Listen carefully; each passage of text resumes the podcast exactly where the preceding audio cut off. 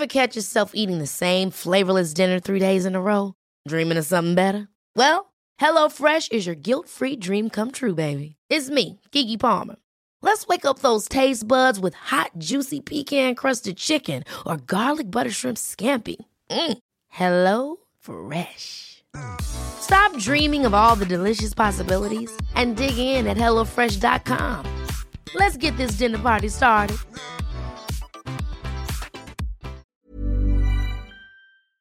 Se van acercando las vacaciones y si tienes un bebé en casa, seguro que te preocupa cómo organizar sus comidas durante los viajes, los días de playa o las salidas a la montaña. Una opción cómoda y muy socorrida son los potitos de Nutriben, porque saben cuánto te preocupa dar a tu bebé tarritos nutritivos y con todas las garantías. Los potitos se preparan aquí en España con los mejores ingredientes, como frutas, verduras, carnes o pescados, y solo emplean aceite de oliva virgen extra. Esos ingredientes tal cual se trituran, cocinan y se envasan al vacío para su correcta conservación. Y ya sabes que igual de importantes son los ingredientes que lleva un alimento como los que no lleva. Los potitos de Nutriben son tarritos que no contienen sal, azúcares añadidos, almidón, colorantes, conservantes, gluten o aceite de palma. Recuerda que los únicos potitos son de Nutriben. Gracias a Nutriben y a su marca Potitos por apoyar los buenos contenidos en este podcast.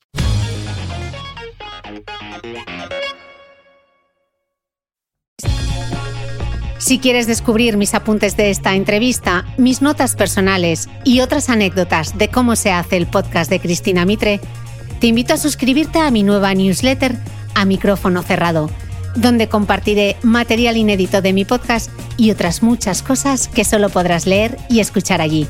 Suscríbete en www.cristinamitre.substack.com, repito, www.cristinamitre.substack.com y todos los domingos recibirás en tu email mi newsletter a micrófono cerrado. Te dejaré también link directo en las notas del podcast que como siempre comparto en mi blog www.debeautymail.es.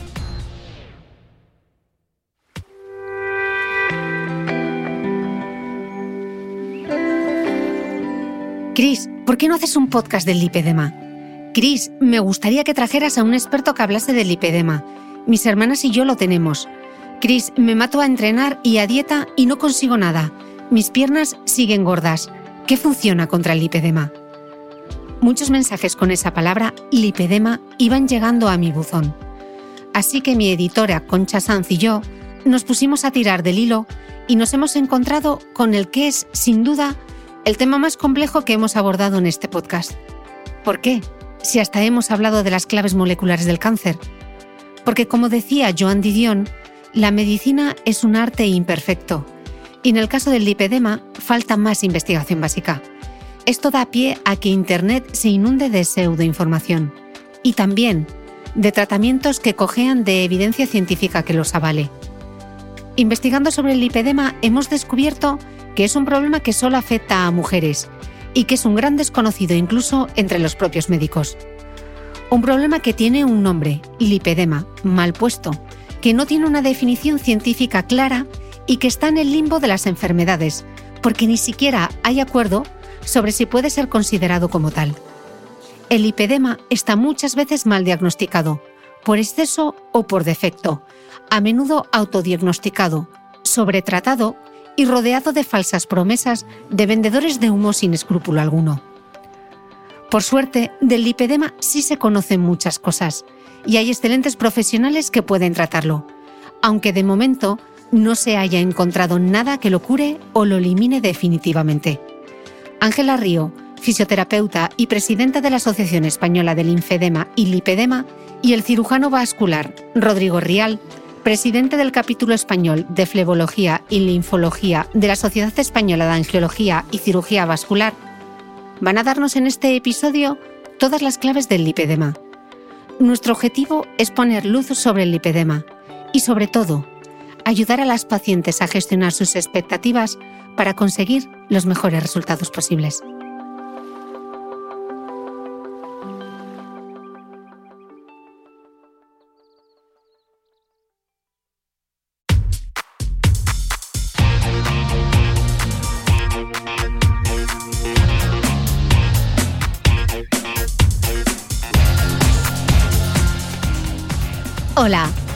Soy Cristina Mitre, periodista y autora del blog de Beauty Mail.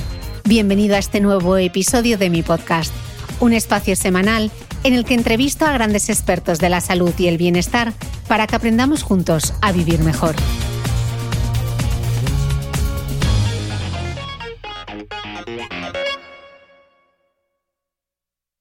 Llegan a nuestras manos pacientes que se han hecho mil tratamientos, se han gastado un montón de dinero y no les ha servido para nada. Entonces, al final, pues están frustrados, se sienten estafadas como es normal. Eh, llegan a nosotros y se quedan un poco anonadadas de ver que una persona, con verlas, escucharlas, está recogiendo datos de lo que le está contando, sepa ya lo que le pasa, ¿no? Como decía Rodrigo, la experiencia, pues al final es, es bastante, entre comillas, simple para los que estamos en contacto con ello todo el tiempo, poder hacer un diagnóstico y un diagnóstico diferencial. Y por supuesto, pues que en un rato sepan su diagnóstico y las posibles opciones de, de tratamiento. La tendencia yo creo que debería ir a intentar hacer el diagnóstico adecuado, que es lo que se necesita, y así saber cuál es el tratamiento que va a aliviar esos síntomas y a, y a mejorar su calidad de vida. Ángela Río, Rodrigo Rial, bienvenidos al podcast. Muchas gracias. Muchas gracias. Bueno, tenía muchas ganas de hablar de este tema, solo he tardado un año en grabar y no os quiero decir lo que hemos tardado en preparar este guion, pero hoy vamos a hacer, vamos, vamos a analizar el lipedema de la A a la Z. Así que, para arrancar, Ángela, ¿qué es el lipedema visto con ojos de profano? ¿Qué apreciamos así a simple vista?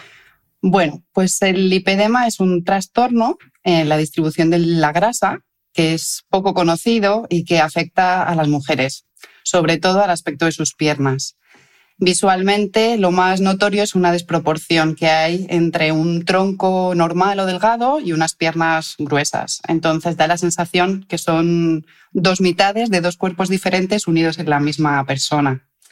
Va sobre todo desde la parte de abajo de la cintura hasta los tobillos, pero los pies son normales. Eso se le conoce como signo del pantalón bombacho, que es una imagen bastante visual que puede ayudar a, imaginar cómo es el lipedema. Como copa también, ¿no? Se define como ese tobillo como en copa, ¿no? Que es Como en copa, en anillo.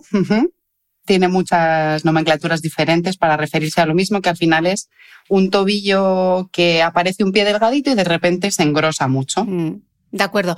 Esto es lo que se ve a simple vista, pero ¿qué sienten o qué notan esas mujeres que tienen lipedema? ¿Cuáles diríamos que son los síntomas típicos del lipedema? Pues el más importante normalmente es el dolor. Las pacientes se quejan de dolor, se quejan de hematomas que aparecen de una manera, pues con impactos muy pequeñitos, aparecen hematomas exagerados y pesadez en las piernas normalmente. En la mayoría de los casos, además, acompañado de desinformación y de incomprensión. Suelen ser personas que han hecho pues, muchas dietas a lo largo de su vida, hacen ejercicio pues, a, más o menos intensidad, pero nunca tienen resultados en las piernas. Adelgaza el resto del cuerpo, pero las piernas permanecen como estaban al inicio. Entonces, pues bueno, al final es un problema que aparece asociado a la pubertad y desde ahí pues se mantiene en el tiempo, es crónico y además duele al tacto, también duele a la palpación, aparece fragilidad capilar. En algunos casos están escritos también problemas de hiperlaxitud. Entonces, bueno, pues ahí hay unos cuantos síntomas típicos que dificultan la calidad de vida de quien lo padece. Mm. Rodrigo, he dicho mujeres siempre en femenino porque el lipedema afecta prácticamente solo a mujeres. ¿Por qué es así? ¿Se conocen realmente las causas del lipedema? Bueno, efectivamente, mujeres afecta prácticamente solo a mujeres. Ahí lleváis la peor parte me toca hablar a un varón sobre que la peor parte la llevan las mujeres en esto. Bueno, muchísimas gracias de nuevo por la invitación, Cristina, y es un placer compartir eh, este podcast con Ángela Río, que es una de las mayores expertas en lipedema que tenemos en España. Pues no se sabe bien. Se han barajado causas eh, hormonales, estrogénicas, progesterona, pero donde van ahora mismo las mayores investigaciones es porque existe un componente, un componente, hereditario por una parte y dependiente del doble cromosoma X, es decir, no da en los hombres. Los hombres habitualmente tienen una distribución, una fisonomía muy diferente a las mujeres en el sentido de la distribución grasa. El hombre es una distribución grasa abdominal y las mujeres una distribución grasa por debajo de la cintura, como bien dicho Ángela. Así pues, no sabemos bien las causas por las cuales solo afectan a las mujeres, pero se sabe que son genéticas y hormonales. Mm. Y es común verlo en mujeres de una misma familia, ¿no? Entonces ese factor genético... Sí, Claro, hay un factor genético, pero no es el único, porque no, el 100% de las madres que tienen lipedema tienen hijas con lipedema. Existe un 40, 50% de las, de las personas que tienen lipedema que han tenido sus madres con lipedema. ¿no? Mm. Entonces, sabemos que existe ese factor genético, pero hay algo más. Y algo más que se ha relacionado con los, con los estrógenos. A lo largo del podcast seguramente vamos a hablar sobre muchas cosas, vamos a repetir muchos conceptos, pero hay cosas que todavía no sabemos. Mm. Pues entonces, para empezar por el principio, si te pregunto por una definición médica del lipedema, eh, ¿qué me respondes? Porque creo que no hay una definición médica unánimemente aceptada, ¿no? ¿Es así? Efectivamente. No solamente no hay una definición médica, sino probablemente lo hablaremos después, sino que incluso el término del lipedema es controvertido. Eh, nos hemos intentado poner de acuerdo y probablemente uno de los, eh, de los intentos de intentar ponernos de acuerdo más importantes ha sido un consenso que se publicó gracias a la Asociación Española del Linfedema, con la colaboración del capítulo español de flebología, de la Sociedad Española de Cirugía Vascular y otras, y otras especialidades. Entonces, eh, precisamente cuando algo existe un consenso, o se intenta poner algo de acuerdo es que hay muchos flecos o muchas, muchas cosas sobre las que no estamos de acuerdo. la definición del lipedema es un trastorno, como bien ha dicho Ángela, es un trastorno de distribución grasa, especialmente en la mitad inferior del cuerpo. Y ese trastorno de distribución grasa eh, afecta fundamentalmente al tejido celular subcutáneo y se asocia especialmente con dolor y con fragilidad capilar. Pero una definición en dos líneas de lo que es el lipedema no la tenemos.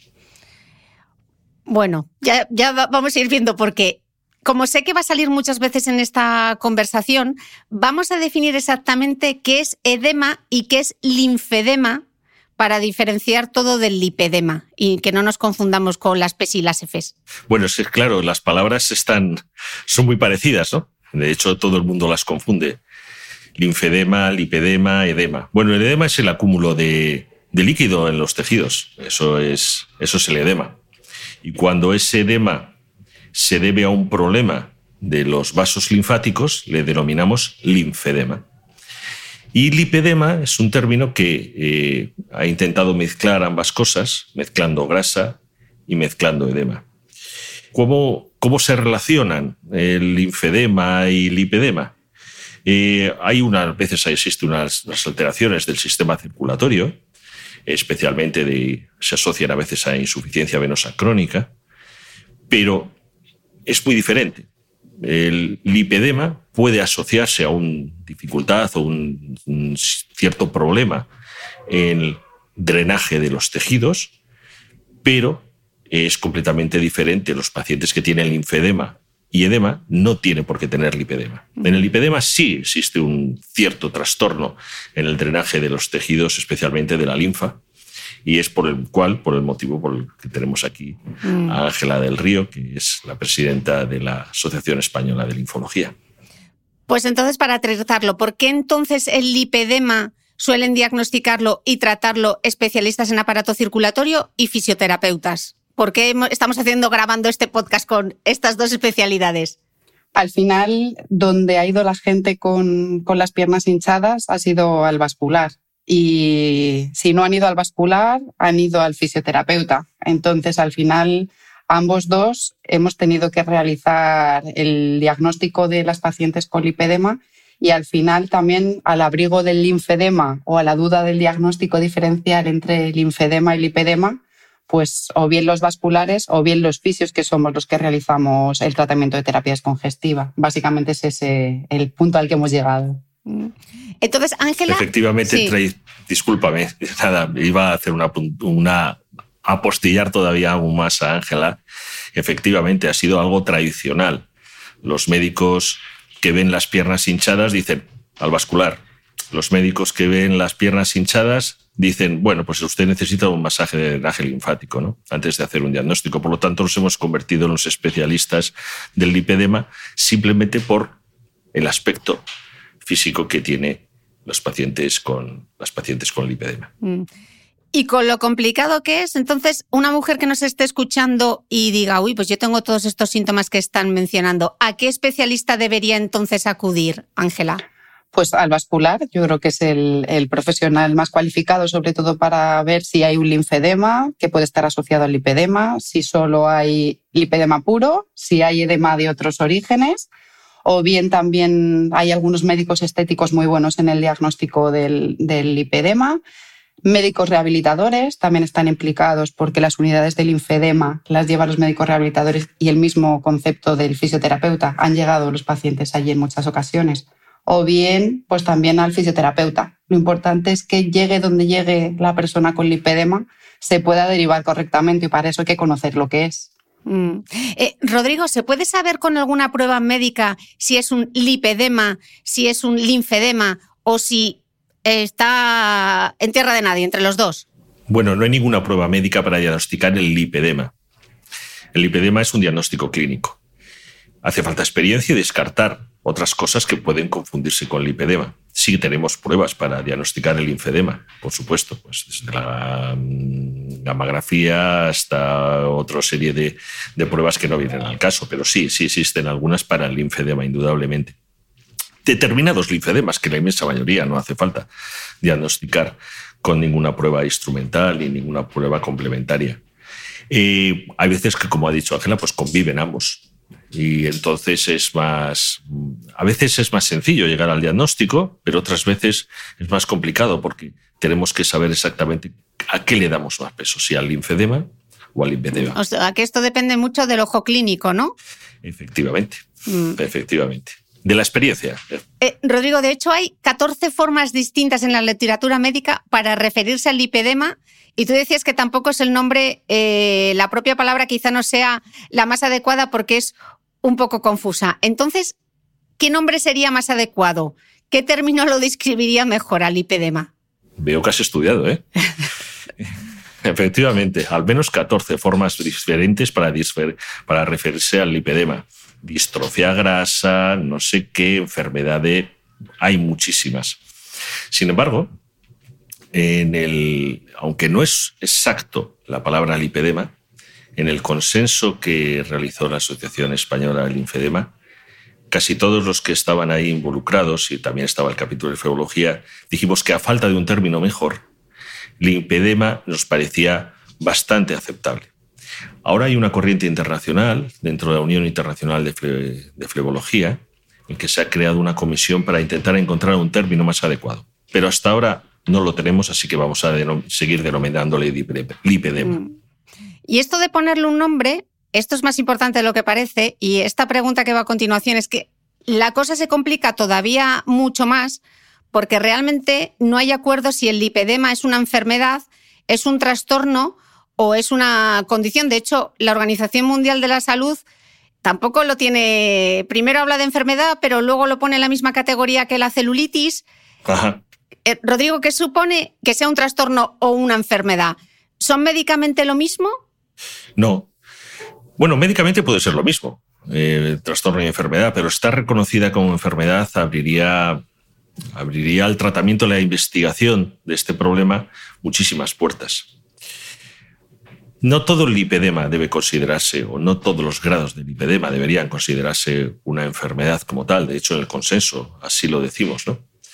Pero efectivamente, cuando una persona está muy limitada, con mucho dolor, con una distribución grasa muy, muy anormal que le, le afecta desde el punto de vista estético, pues claro, el diagnóstico, o sea, la definición de enfermedad y definición de salud entran en contradicción ahí. La OMS dice que eh, la definición de salud es el perfecto bienestar psíquico y físico, ¿no?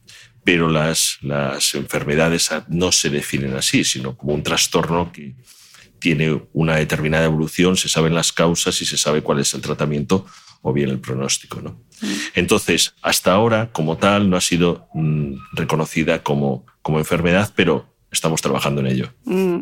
O sea que, Ángela, entiendo que se entiende, se necesita mucha más investigación para poder responder a esta pregunta de si el lipedema es enfermedad, trastorno o alteración, ¿no? Efectivamente, hace falta más investigación para poder dar una respuesta adecuada a esta pregunta. Al final, el mm. concepto lipedema puro, ¿no? El, solo el trastorno de la grasa genera controversia y luego los factores agravantes que se pueden asociar a él pues todavía lo dificultan más para determinarlo como trastorno o como enfermedad. Es un problema mm. importante. Mm.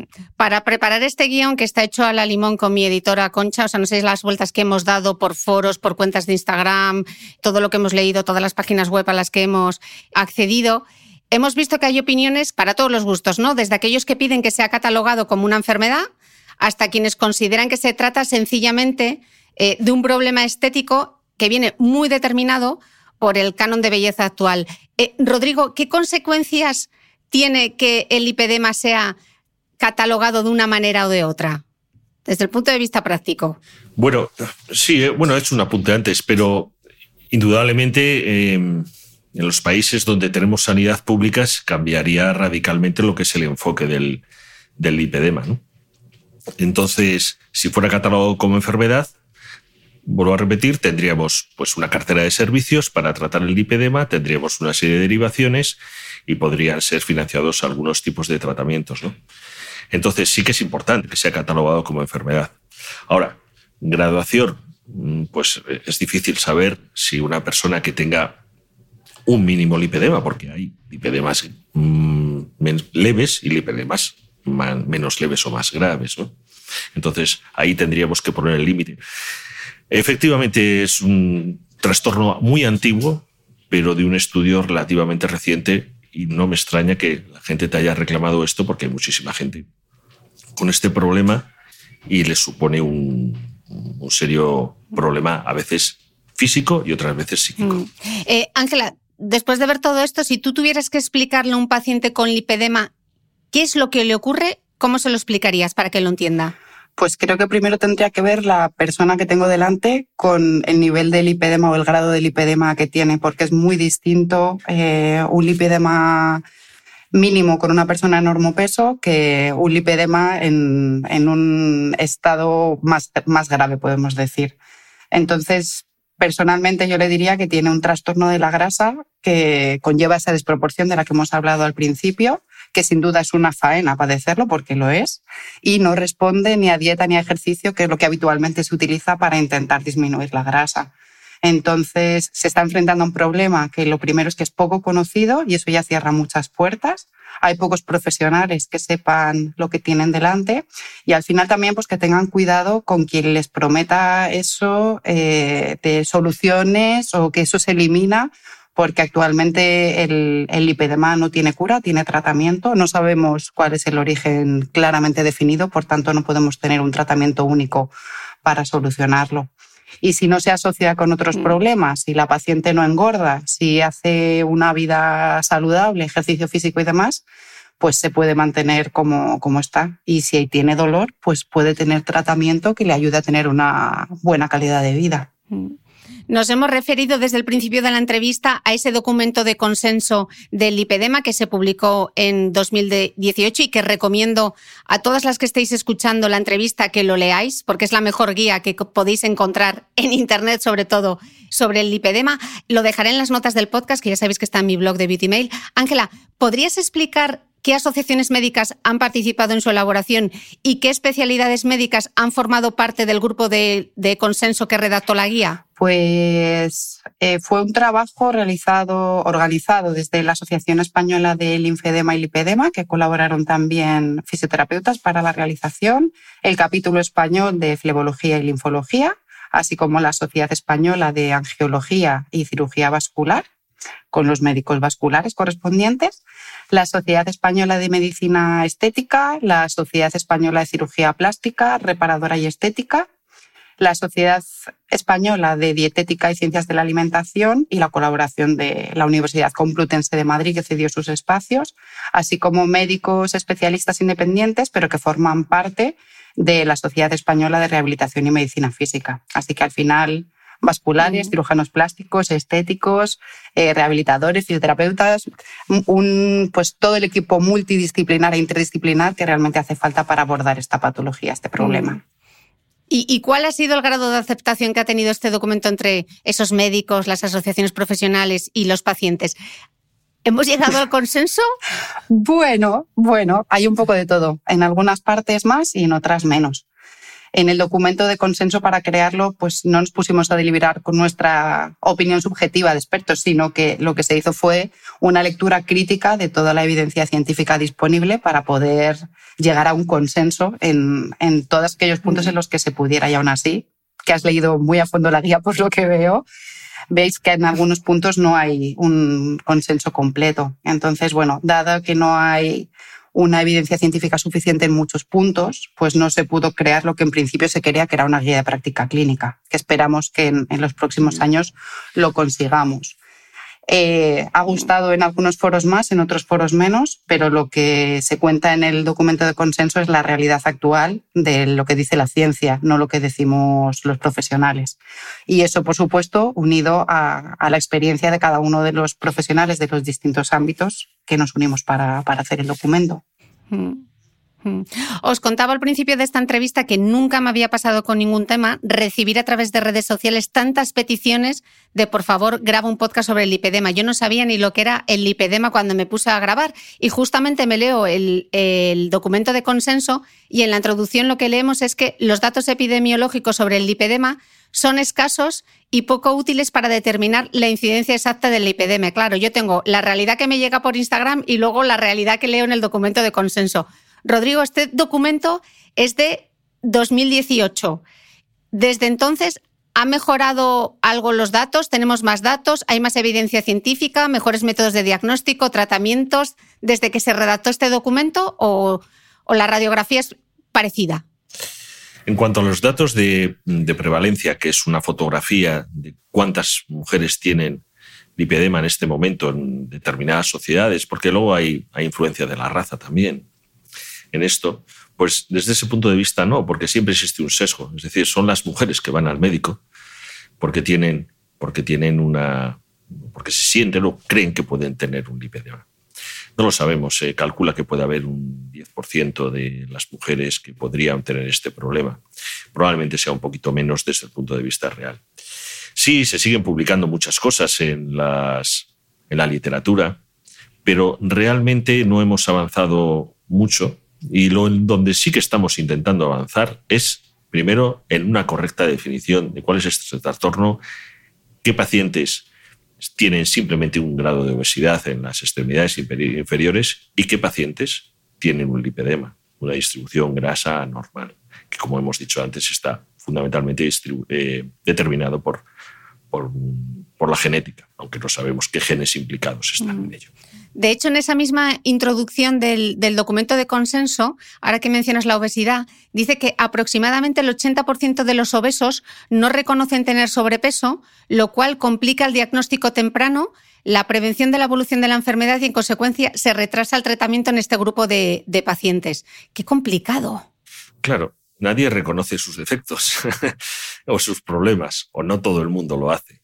Entonces, efectivamente, una persona que entra con un sobrepeso en la consulta y un sobrepeso importante, a lo mejor dice de masa corporal, más de 27 o de 30, y mire usted a ver si tiene el lipedema, pues, pues a veces puede tenerlo, se puede asociar lipedema y obesidad, que en muchos casos se, se asocia y, y a veces complica indudablemente el diagnóstico. Pero como ha dicho Ángela al principio, es que son dos cuerpos diferentes, cintura para arriba, cintura para abajo. Eh, estábamos diciendo antes que se necesita mucha más investigación. ¿En qué aspectos en concreto, Rodrigo, se necesita esa investigación? Más allá de ponerle el nombre. Bueno, investigación básica. La investigación básica en medicina se define como todo lo relacionado con la genética, eh, con la expresión de los genes. Ahí se necesita muchísima investigación para saber o determinar qué personas pueden hacer lipedema. Y después se necesita muchísima investigación en cuanto al tratamiento fármacos que puedan aliviar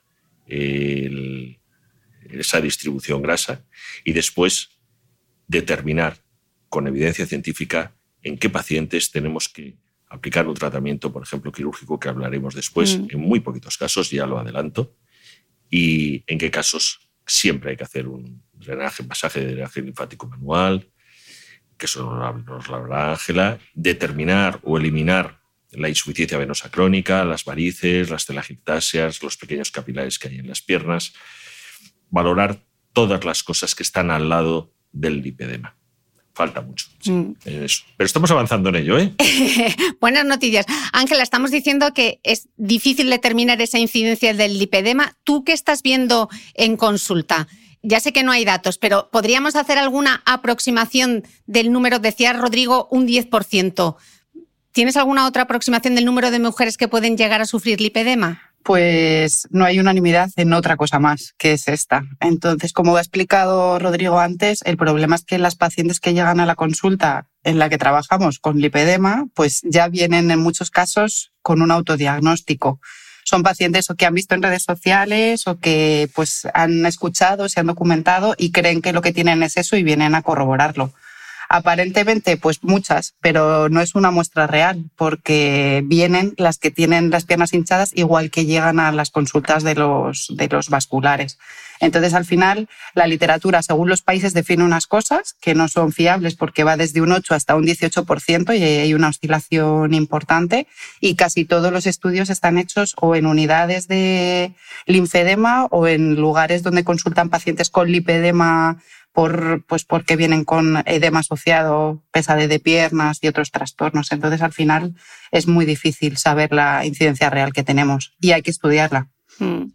Eh, Rodrigo, nos explicabas antes que el diagnóstico, que no hay unas pruebas diagnósticas, sino que es un diagnóstico clínico, ¿no? Que quiere decir más o menos que esto queda a criterio del médico y, que, que, pueda, en función de lo que está observando. Entonces, todas estas clasificaciones que yo me he encontrado en Internet del lipedema? Todavía no están validadas o no estamos todos de acuerdo en ellas. Yo creo que el diagnóstico del lipedema no es un diagnóstico complicado. Mm. Es un diagnóstico clínico que cuando se tiene algo de experiencia lo realizas de forma adecuada.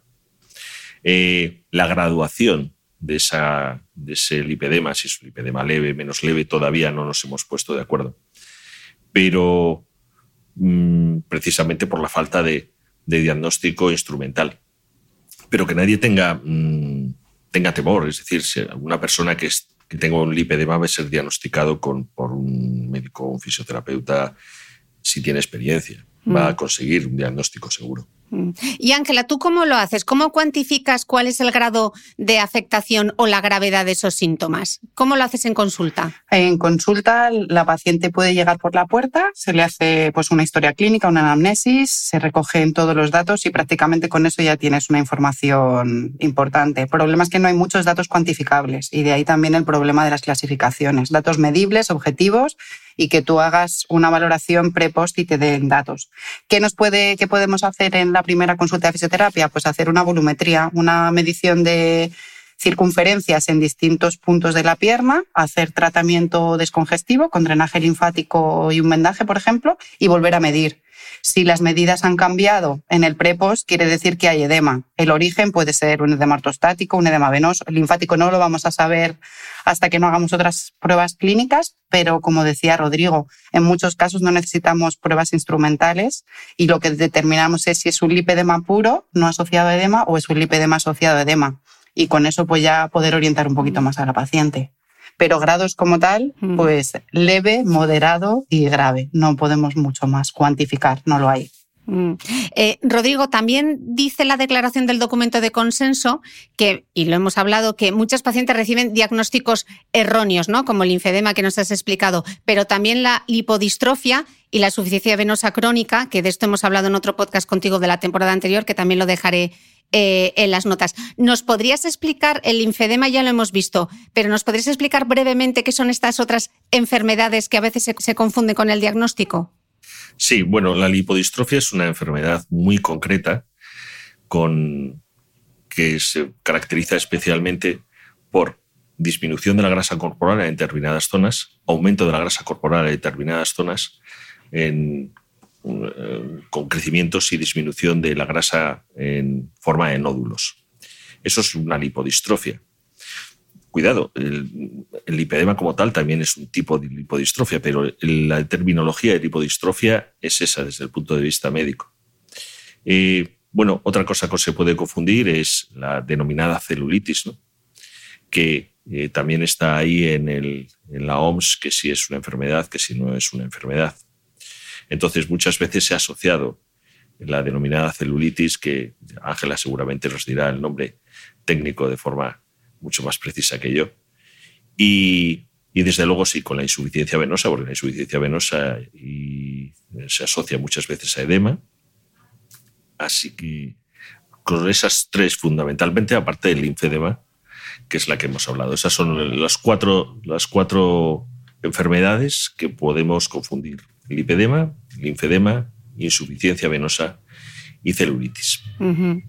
Eh, ya hemos hablado también de la obesidad. Resumiendo todo esto y volviendo a citar de nuevo ese documento de consenso, eh, estas manifestaciones clínicas del lipedema, Ángela, suponen un deterioro en, la calidad de vida de, las pacientes debido al impacto físico y psicológico y social que, que conlleva.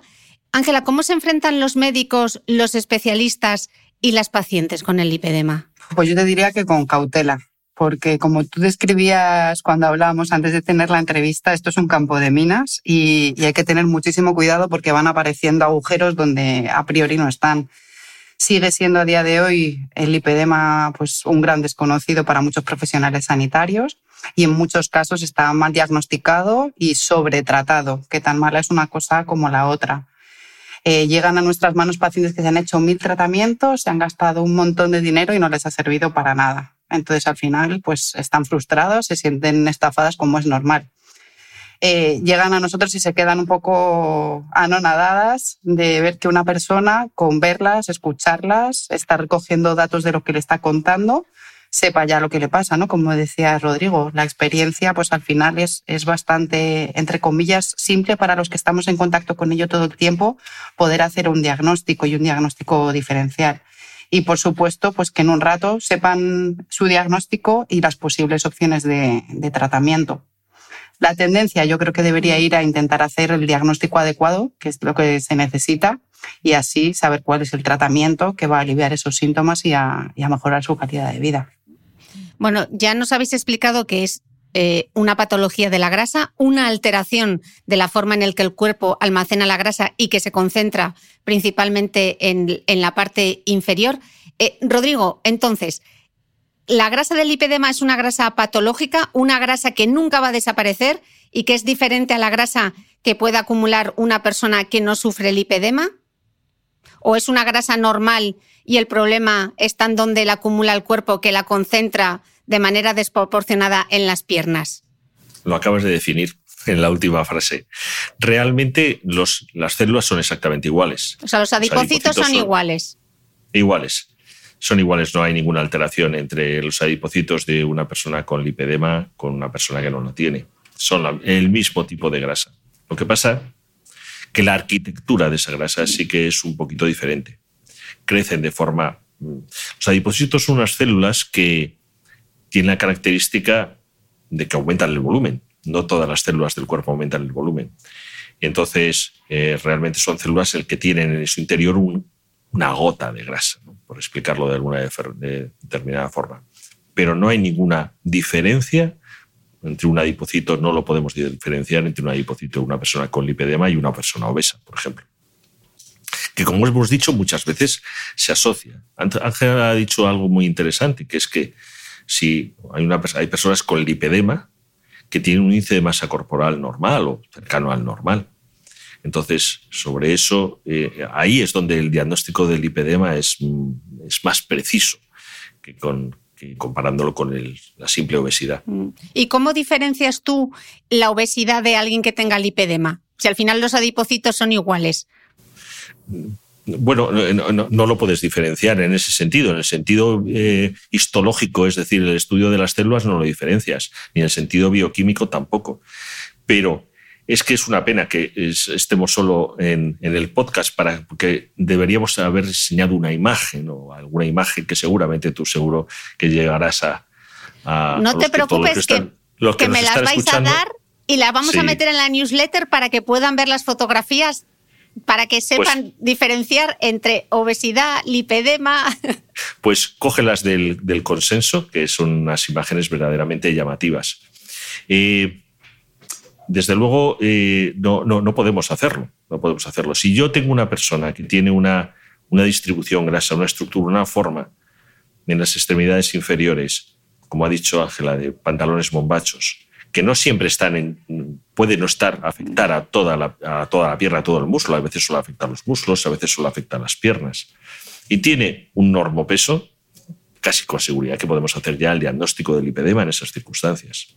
De acuerdo. Y aparte de las piernas, Ángela, ¿puede aparecer en otras partes del cuerpo o es solo el pantalón bombacho para que nos hagamos, eh, para que nos quedemos con la imagen? En algunos casos también puede aparecer en los brazos, pero no hemos encontrado evidencias de casos clínicos publicados en la literatura que nos permitan afirmar que sí hay lipedema en los brazos o si podría ser una lipodistrofia, por ejemplo. Ni tampoco mm. hemos encontrado datos de su prevalencia en la población general. En la evidencia clínica, yo te diría que en algunos casos sí aparece lipedema en los brazos. También habría que ver, como estaba mm. describiendo Rodrigo, si la paciente está en normopeso o está en obesidad, porque entonces se complica muchísimo ver si es una cosa u otra. Vale. Rodrigo, ¿y por qué causa dolor e hipersensibilidad en la piel, como hemos explicado al principio? No se saben exactamente los mecanismos, pero están relacionados fundamentalmente con la, una inflamación subclínica de la grasa y un defecto en, la, en el drenaje del todo el, digamos, de todo el líquido, todo el tejido, todo el líquido intersticial que existe dentro de la grasa. Eso produce unas alteraciones en, en, la, en el equilibrio hidroelectrolítico que estimulan las terminaciones nerviosas, pero tampoco lo sabemos con precisión. Sabemos que existe un componente inflamatorio que estimula todas esas terminaciones nerviosas y que produce un dolor y que la paciente lo refiere de forma muy clara, cuando le tocan le duele. Antes se llamaba, cuando yo estudiaba medicina ya por la época de Hipócrates, pues se llamaba paniculitis o paniculitis dolorosa, que es otro de los, de los términos que se ha utilizado para el lipedema. Mencionaba antes, Ángela, lo frustradas que terminaban llegando las pacientes a la consulta, que habían hecho cantidad de ejercicio, cantidad de dietas y que no respondían eh, ni a la dieta ni al ejercicio.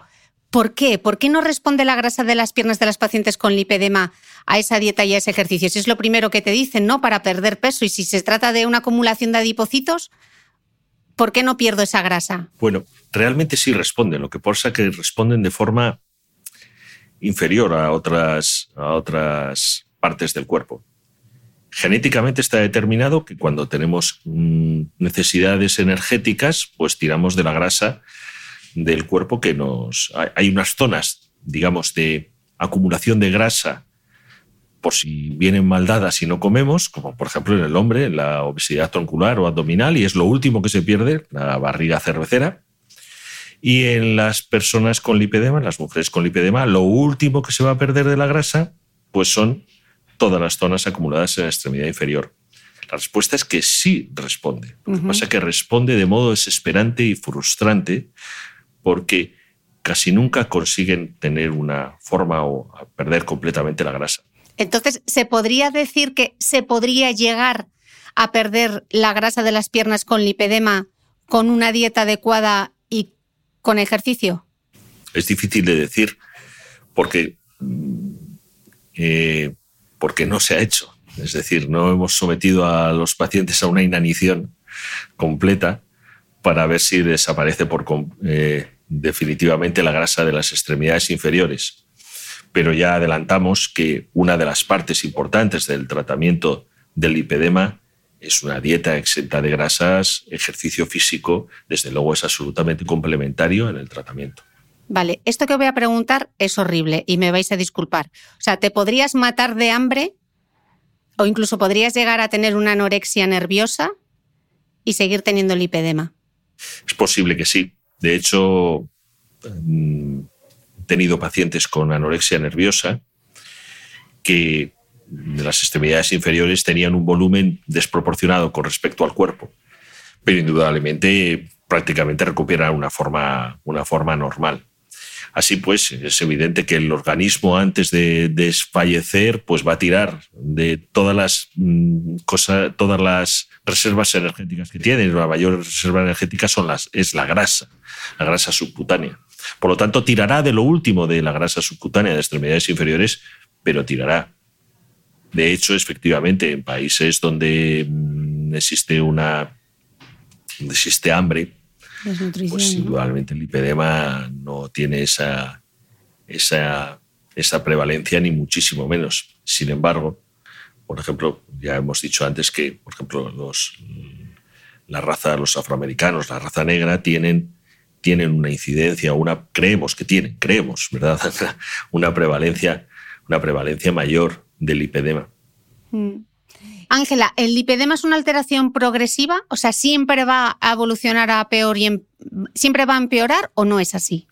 Pues otra pregunta complicada. Hay controversias sobre si es progresiva o no lo es.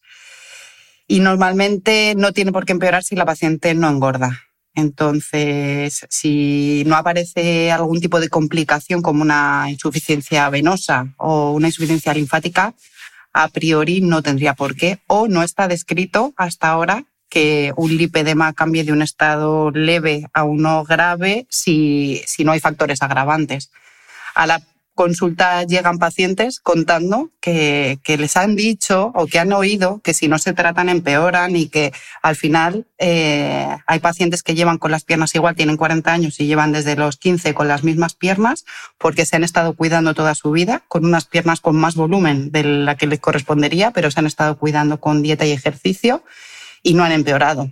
Los síntomas son los mismos y demás. Otra cosa es todos los cambios provocados por el envejecimiento, que de eso no nos salvamos nadie con lipedema y, sin él.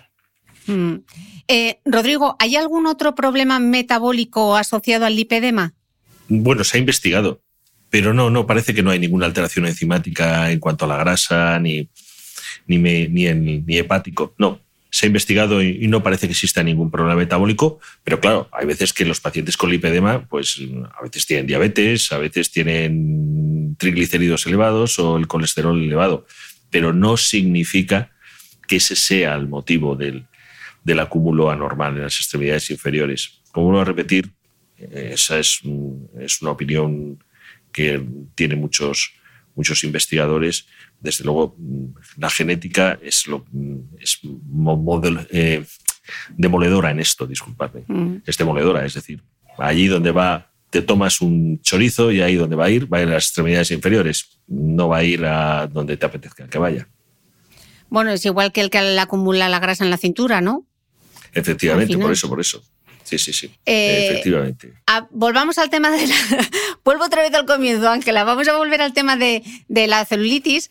Eh, comentábamos que el lipedema y la celulitis están incluidas por la Organización Mundial de la Salud en un mismo grupo denominado EF02, algunas alteraciones no inflamatorias de la grasa subcutánea. Entonces, ¿qué relación guarda? Qué lío, ¿eh? ¿Qué relación guarda el lipedema eh, con la celulitis? Bueno, son cosas distintas, pero pueden coexistir. Puede tener la misma persona lipedema y celulitis. El lipedema y la celulitis comparten algunas características y tienen otras que lo diferencian. Por ejemplo, eh, el origen es multifactorial en los dos casos. Se da en mujeres. Aparece desde la pubertad. Es en las dos piernas, es bilateral, es simétrico. Eh, no nos gusta no disminuye como nos gustaría ni con dieta ni con ejercicio. Eh, el signo de Stemmer, que es el pellizquito que hacemos en, el pie en, una zona determinada, es negativo, quiere decir que no tenemos linfedema. Y hay una desproporción entre la parte de arriba del cuerpo y la parte de abajo donde aparece la, celulitis. Eh, cosas que son diferenciadoras, pues la piel en el lipedema es más blandita y es más esponjosa. Eh, la celulitis puede doler o no doler y el lipedema siempre duele. La celulitis puede predisponer o no a hematomas y el lipedema siempre predispone a hematomas con, golpecitos muy pequeños. Entonces, bueno, pues no es lo mismo, pero puede coexistir y es difícil, es difícil. Vaya cacao maravillado. Eh, otra cosa que dice el documento de consenso, porque como sé que a partir de ahora todas se van a leer el documento de consenso del 2018, este documento hace referencia muchas veces a adiposidades localizadas asociadas al lipedema. ¿Esto qué es? ¿Celulitis o ¿A qué, os ¿A qué, os referís con adiposidades localizadas? Pues las adiposidades son diferentes, son acúmulos, son depósitos de grasa que se pueden localizar en la cara, en el tronco, en el abdomen o en las extremidades. Y tampoco responden muy bien a dieta y ejercicio. Histológicamente, las células son, son normales, tejido graso normal, pero pueden ser un problema solo estético o pueden estar asociados o formar parte de patologías como, por ejemplo, la lipodistrofia asociada al SIDA en pacientes tratados pues, con antirretrovirales o en enfermedades raras. Al final, estos acúmulos de grasa superficial, por dónde están ubicados, sí que se pueden tratar con distintas técnicas como mesoterapia, carboxiterapia, eh, criolipólisis. En este tipo de, de grasa sí funciona. Y para su diagnóstico, pues lo normal es hacer una antropometría, ver pues cómo está la paciente, los pliegues, las medidas circunferenciales, peso, talla y demás. Y bueno, y también se puede utilizar ecografía en algunos casos para, para hacer diagnóstico diferencial. Entonces, es otra, otra variable más a tener en cuenta, diferente al lipedema, diferente a la celulitis para complicarlo un poco más. Rodrigo, al principio estábamos hablando de las alteraciones hormonales. ¿Hay alguna alteración hormonal en las pacientes con, con lipedema? No, no, no en todas. Pero indudablemente si hay alguna alteración hormonal hay que, hay que arreglarla, porque indudablemente va a, va a conseguir o va a condicionar que esa persona pues, pues esté peor, lo que se ha llamado siempre retenciones de líquidos, si tienen unas alteraciones el equilibrio entre los estrógenos y la, y la progesterona. ¿no? Mm. Lo, que sí que nos explicabas es que estaba relacionada con los estrógenos, que son las hormonas eh, femeninas. Entonces, en esas etapas vitales como hemos visto que se empieza a ver en la pubertad, los embarazos o los anticonceptivos, ¿cómo afecta eh, al lipedema? Y la segunda pregunta dentro de la misma pregunta sería, cuando me llegue la menopausia, si está relacionada con los estrógenos, ¿esto se me va a quitar o no? Hmm. Efectivamente, Ángela ha dicho que normalmente comienza con la pubertad. Paradójicamente no empeora o no tengo o no tenemos la experiencia de que en los embarazos empeore mucho el, el lipedema, en absoluto. La toma de anticonceptivos orales a veces puede ser incluso beneficioso en aquellas pacientes que tienen las hormonas desbocadas por un lado o por otro, no somos ginecólogos, pero puede, puede ayudar, puede ayudar a la regulación del ciclo menstrual. Y la menopausia no contribuye a ayudar en nada en general en la vida, pero en, los, en el lipedema no se manifiesta de forma, de forma importante una, ni una mejoría ni un empeoramiento. Lo que sí que ocurre en la menopausia es que eh, existe una alteración metabólica, no una alteración, un cambio metabólico por el cual se tiende a ganar más peso.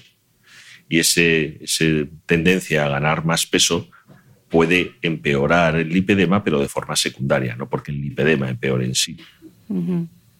y, y, por ejemplo, el lipedema, bueno, al final son el mismo número de células grasas, pero que te van, para entenderlo, para ver si lo estoy entendiendo bien, ¿vale? Pero que te van a una zona determinada del cuerpo. Entonces, ¿aumenta tu riesgo cardiovascular al estar esa grasa eh, en las piernas y en las caderas o no tiene por qué? No. Lo que sí que aumenta el riesgo cardiovascular es el índice de masa corporal elevado. Mm. Por eso, eh, eh, tanto Ángela como yo estamos insistiendo en esto, ¿no? Esto es muy importante. la cosa, si los pacientes con lipedema además se asocia, se asocia a obesidad, pues sí, oye, cuídate. Si se asocia además colesterol elevado, triglicéridos, etcétera, pues claro que aumenta el riesgo. Pero, por, el hecho de tener lipedema, no aumenta el riesgo cardiovascular o no está demostrado.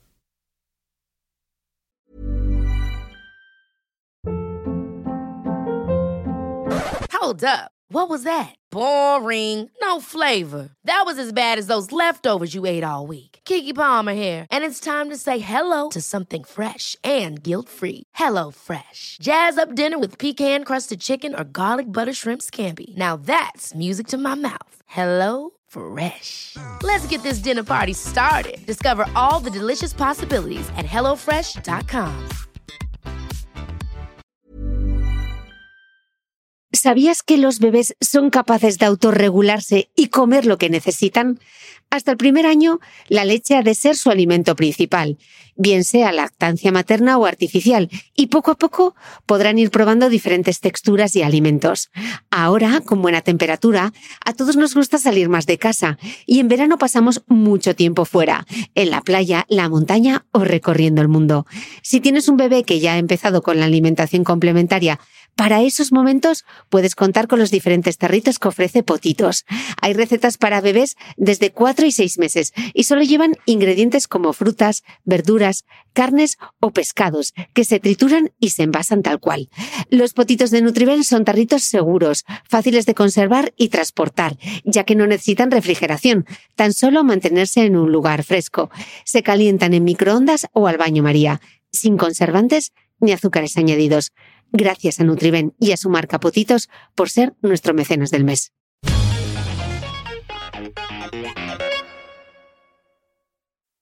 Ángela, comentabas antes que muchos tratamientos que se ofrecen para tratar el, el lipedema pueden crear falsas esperanzas en, en estas pacientes. ¿Qué consejos le darías entonces a una mujer que está buscando posibles tratamientos antes de que invierta su dinero, su tiempo y su frustración? Posible frustración. Pues que tengan mucho cuidado y que se pongan en manos de pues, un vascular, un profesional especializado en, en esto, porque el problema es que en el lipedema hay muchos intereses económicos y muchos vendedores de humo.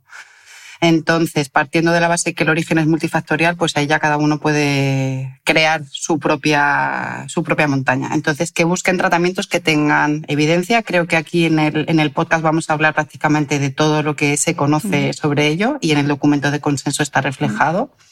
Y que además sepan que, que la cirugía es una opción, pero que hay otras muchas opciones que son el tratamiento conservador que lo pueden probar antes de la cirugía, que se ha empezado a hacer como muy de manera masiva.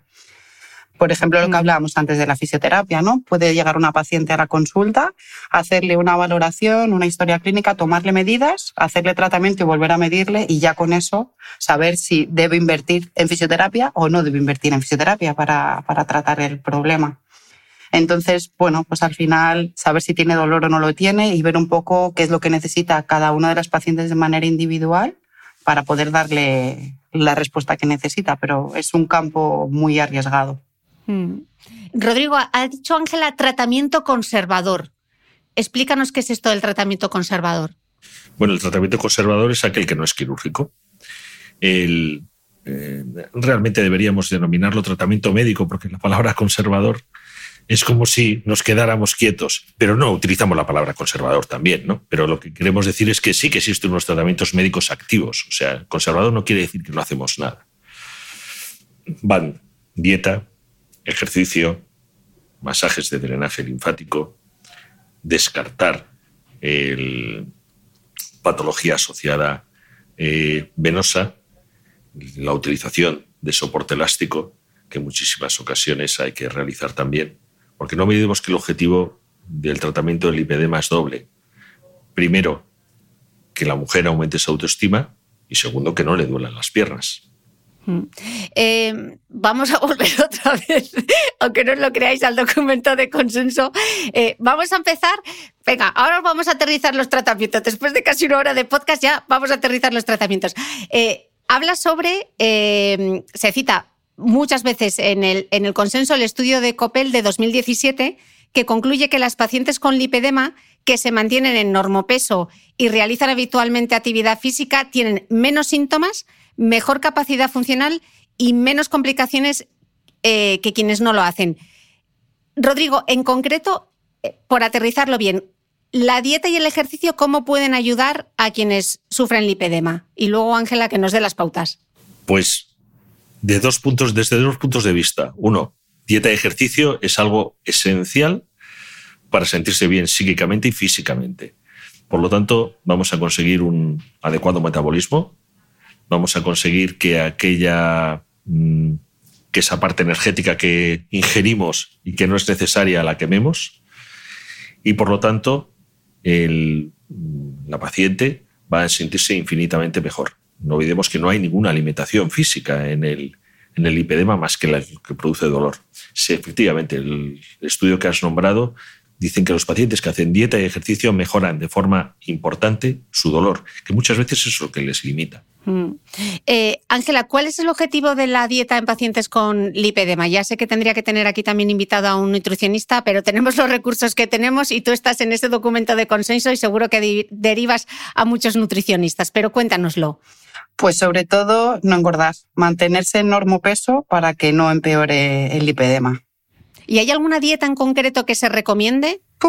Porque claro, luego ves tantas cosas, que si la keto, que si el ayuno intermitente, que... Pues según la evidencia disponible, y a esto me remito, si hay sobrepeso u obesidad, pues una dieta hipocalórica o dietas personalizadas como la de proteínas o la Very Low Calorie Diet.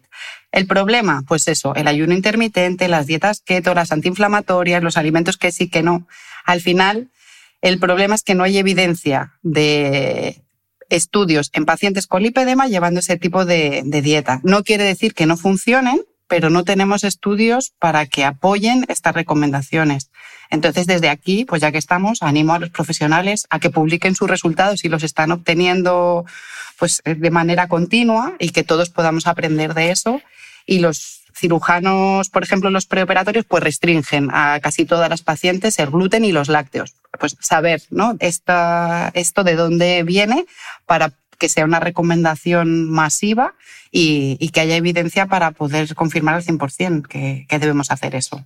Claro, es que las recomendaciones hay que hacerlas en base a evidencia y no a, a, mí me funciona, ¿no? A no sé quién le ha funcionado. Entonces, es, por eso es tan difícil eh, y claro, las pacientes que al final se meten en Instagram o se meten en redes buscando una solución y tienen ahí una promesa, esto no es para deprimirlas, sino para que sean cautas, ¿no? Que yo creo que es el objetivo que tenemos los tres al grabar este podcast hoy, ¿no? Exacto. Mm. Hemos visto la dieta. Eh, ya sé que no eres licenciada en ciencias de la actividad física, pero eres fisioterapeuta. ¿Qué ejercicio? Eh, ¿Nos podéis dar alguna idea de qué puedo hacer y qué es mejor evitar? Los multisaltos, pues no los hagas. Los hits, no, pues el entrenamiento de fuerza, buenísimo, no corras. ¿Qué tipo de ejercicio? ¿Qué pautas se pueden dar para que tengan una indicación? Pues es lo mismo. Hay estudios, pocos estudios hechos sobre ello, como en cualquier persona sana, a priori ejercicio aeróbico y ejercicio de fuerza, pero ya que tienen, por ejemplo, fragilidad capilar, pues evitar los deportes de impacto, el kickboxing, la lucha, pues ejercicios que conlleven que el golpe vaya a generar un hematoma importante después, un incremento de dolor e incluso pues algunos problemas articulares que en algunas pacientes, como hemos dicho, pues aparecen este tipo de problemas. A nivel cardiovascular, pues si tienen sobrepeso, todo ejercicio aeróbico les va a ayudar y el ejercicio de fuerza, lo mismo. Con medias o sin medias, que es otra de las preguntas habituales para hacer ejercicio. Si las pacientes están cómodas con medias y no tienen problemas asociados, pues que lo hagan con medias, pero no hay una unanimidad para la indicación de la compresión durante el ejercicio. Eh, ejercicios que vienen muy bien. Caminar, marcha nórdica. La marcha nórdica se está poniendo muy de moda ayuda mucho a incrementar el trabajo cardiovascular, acelerar el metabolismo e incrementa la fuerza y la resistencia. Entonces es una cosa que podemos utilizar muy fácilmente y sencilla de realizar. Ejercicios funcionales también se recomiendan, sobre todo para la parte de, fuerza. Grandes grupos musculares, pues sentadillas, barpees si se puede, entrenamiento en circuitos. Cosas más suaves como pilates, yoga también ayuda mucho y ayuda mucho también a la conexión cuerpo-mente que hace mucha falta en este perfil de, pacientes también. A todos nos hace falta, pero en concreto si hay un poco de alteraciones psicológicas más. El ejercicio en el agua también está muy recomendado, ya sea spinning en el agua, aquagym, correr en el agua, andar, porque el, efecto de la inmersión, sobre todo en aquellas pacientes que tienen edema, la presión hidrostática que ejerce el agua sobre la extremidad, pues ya está ayudando a incrementar el drenaje linfático y, el retorno venoso. Y eh, pues al estar metidos en el agua hay menos estrés en las articulaciones y por lo tanto puede haber menos dolor. Entonces está también recomendado. En general, el ejercicio que a la paciente le guste y que vaya a conseguir tener adherencia, que es lo que necesitamos intentando evitar. Como la vida en general. Efectivamente, como cualquier persona, y intentar tener la vida, pues, que lo más sana posible de cara a la disciplina alimentaria y el ejercicio físico. Hemos visto que la restricción calórica sí ayuda eh, a la pérdida de grasa. ¿El ejercicio puede ayudar a reducir esa grasa acumulada en las piernas? Puede ayudar, pero no va a reducir, lo principal que se va a conseguir es no reducir el volumen. Además, las pacientes dicen que llevan entrenando toda la vida y las ves que entrenan toda la vida y no definen, porque hay ese panículo adiposo superficial que no deja que se obtenga el beneficio que otras personas obtendrían. Entonces, bueno, pues difícil, difícil. Mm. Y se logra, seguimos con la dieta y ejercicio, ¿se logra algo con el ejercicio si la dieta no lleva ese déficit calórico? O sea, que si no prestas atención a tu dieta, por mucho que hagas barpees. Es insuficiente, sobre todo si partes de normopeso de obesidad. O sea, perdón, de obesidad o de sobrepeso. Si partes ya de, ahí, no es suficiente con hacer ejercicio, aunque lo hagas todos los días. Hay que acompañarlo de cambios en, en la dieta. Mm. Has hablado, Ángela, eh, de algo que me parece muy interesante y que son los beneficios psicológicos y no solamente los físicos que tiene hacer actividad física. De hecho, en, el documento se mencionan muchos de estos beneficios en el caso del lipedema. Háblanos de esto, ¿por qué? En este caso en concreto. Pues sí, hay mucho porque mm, ya se sabe que el ejercicio físico mejora la salud en general. La OMS lo recomienda para cualquier persona y, el ejercicio físico además se ha demostrado que mejora la autoestima. Y estas pacientes necesitan ayuda en la autoestima y en la calidad de vida. Es bueno siempre y todo lo que hagamos al final suma. Además, ha estudiado, por ejemplo, que hacer ejercicio en compañía en vez de de forma aislada, pues tiene beneficios, que aumenta la confianza, eh, la concepción de la autoimagen es mejor y hay otros aspectos psicológicos que mejoran disciplinas como el yoga, como el pilates, todo aquello que lleve una respiración consciente asociada al esfuerzo y que nos haga estar centrados en el momento presente, tipo pues mindfulness, está ayudando a regular el estrés, la ansiedad y otros trastornos que pueden estar asociados al, al lipedema. Al final, el ejercicio es salud física, mental y emocional. A muerte, vamos. Qué importante esto. Eh, Rodrigo, pregunta de qué fue antes, el huevo o la gallina. Eh, parece que en el lipedema la inmovilidad. parece que en el lipedema la inmovilidad empeora los síntomas, pero los síntomas también causan inmovilidad. De hecho, he leído que existe el término piernas de sillón para describir eh, este que fue primero el huevo o la gallina. ¿Qué serían estas piernas de sillón? Bueno, las piernas de sillón es, es muy parecido al cuando nosotros llegamos de un viaje transoceánico y tenemos las piernas hinchadas, ¿no? Todo el mundo, prácticamente todo el mundo las, las tiene si consiguiéramos medirlas. La inactividad física hace que no tengamos bomba muscular para ascender la sangre que llega, que llega a las extremidades inferiores. Y efectivamente, tú lo has dicho que ha sido antes el huevo la gallina, hay que romper ese círculo vicioso. O sea, hay que estimular a los pacientes, hay que aumentar la autoestima, hay que conseguir decirles que que aunque probablemente no se les va a curar el lipedema nunca, pero que pueden hacer una vida normal y hay que conseguir que estéticamente mejoren y van a mejorar, seguro que van a mejorar. Otra cosa es, vuelvo a repetir, que mm, se vayan a quedar con unas piernas como Claudia Schiffer. Pues a lo mejor no es posible eso, eso especialmente en los casos muy avanzados, pero en muchas cosas, en muchos casos se consigue una mejoría importante. Por lo tanto, hay que romper ese ciclo, ese vicioso y hacer todos los ejercicios que habéis dicho vosotras, que me he quedado estupefacto porque no sabría que hubiera tantos. Eh, Rodrigo, ¿hay alguna medicación que cure o que trate los síntomas del lipedema? No, lo que sí que existe son medicaciones complementarias para otros problemas asociados que hemos nombrado y que, se, eh, y que ocurren, como es la enfermedad venosa crónica, las varices, a veces la utilización de, de flebotónicos pues puede mejorar algo la sintomatología cuando se asocia, especialmente, especialmente en verano, pero que trate o que cure el lipedema como tal, ¿no? Mm. ¿Y fármacos que ayuden con la pérdida de grasa eh, corporal cuando se está a dieta? Bueno, eso sí, pero eso tienen que prescribirlo de forma adecuada los nutricionistas o los, los endocrinos, ¿no? Mm. Endocrinólogos. Entonces sí que existen eh, fármacos que ya sabéis que, que ayudan a no absorber tanta grasa cuando, cuando se realizan las comidas. ¿Y los diuréticos tienen algún efecto en el lipedema? No. No. Vamos a ver, los diuréticos tienen un efecto así, con, con claridad. Los diuréticos tienen un efecto que es eh, echar el líquido que sobra del organismo, ¿no? Entonces, en algunos casos muy avanzados, cuando existe algún otro componente que, que contribuye al edema, porque en los casos, por ejemplo, de personas mayores o, o que hayan tenido un problema cardíaco, un problema pulmonar o que a lo mejor tengan edema también asociado por alguna toma de medicamentos, entonces sí. Pero la razón es, o sea, no. A los lipedemas no se les debe dar diuréticos. Vale, yo ya se me dice la respuesta, pero lo voy a preguntar ya que estoy preguntando.